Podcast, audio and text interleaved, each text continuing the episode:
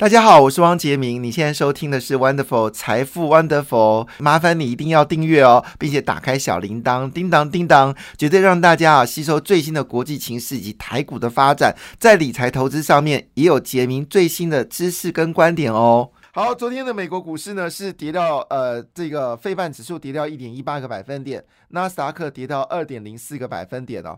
道琼公司道琼工业指数为为勉强收红，可是这收红收的很漂亮。为什么这么说呢？因为昨天波音跌了八趴哈，因为它决定七三七 MAX 就不研发了，所以其实昨天的呃三十二档的道琼成分股。波音是跌到八个百分点，但道琼工业指数还是收红，主要是因为呃石油类股上涨。那昨天纳斯达克跌最凶，跌到二点零四个百分点，主要是因为微软跟这个 Meta 公布财报出乎意料的糟糕。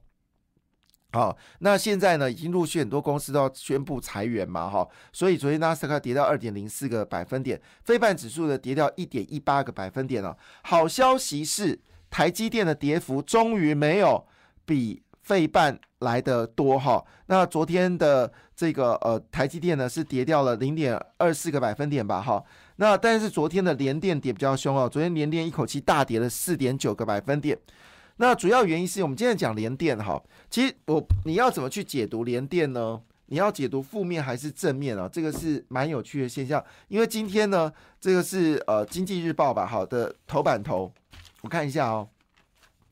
呃，是《工商时报》的头版头，那它的头版头是很正面，就是联电季报最强的第三季哦，营收是七百五十四亿，获利呢是两百七十亿元哦，再创双创历史新高，EPS 呢是二点一九元哦，单季的 EPS 二点一九元哦，是优于预期。其实昨天的联电又涨不上去哦，是不是已经预告了就知道说联电可能要公布一个相对不好的消息？好，联电可能要公布一个相对不好消息。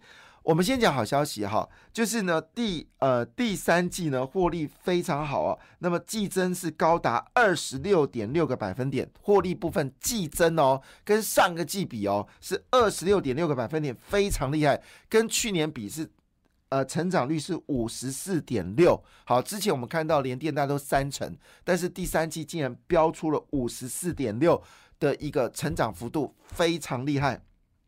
好了，但是呢，第二个好消息是，他在新加坡的工厂呢，还要继续还要做资本支出。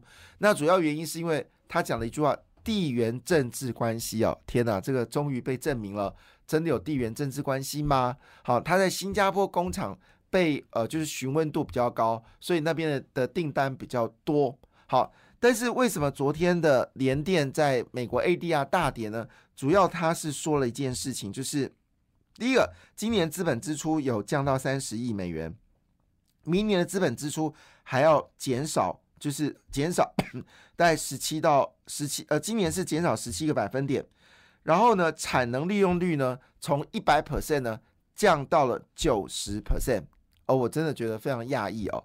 那它重点是什么呢？明年的第一季、第二季会有下衰的可能，业绩有下衰的可能。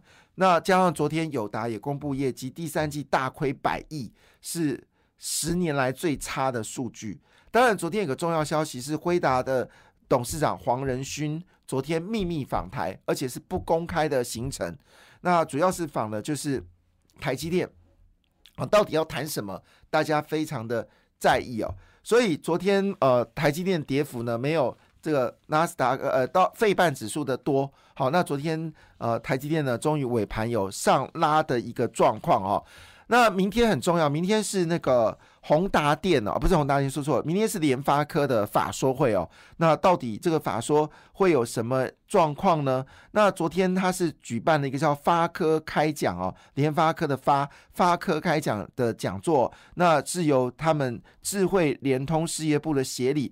业信中来说的哈，因为最近外资哦有调降联发科的目标价，剩下六百块哦，当然是六百块到九百块不等了哈，但是很多人现在都调降到六百块，所以这个发哥就说一句话说，我们没有那么糟糕，好不好？我们的 WiFi Seven 现在是 WiFi 六嘛，哈，他说 WiFi Seven 呢已经进行规格的创新，而且推出了单晶片多重连接模式，相到同业的跨晶片来说的话，它的强化速度更稳，而且不断网，然后快速。那目前客户下单非常积极，那预计这明年的这个商品呢，在明年就可以落地哦。其实最近。联发科是公布一连串的好消息，那今年的业绩是比去年成长百分之二十，那大概库存落底应该在第四季，好了不起到明年第一季，所以为什么外资只剩六百块了呢？我就觉得蛮奇怪的哈。不过我说真的啦，外资调降期这些公司的平等的时候，我心里蛮开心的。我最怕是调高，因为每次调高完就跌，调降反而会涨。我还记得在呃，好像是二零一。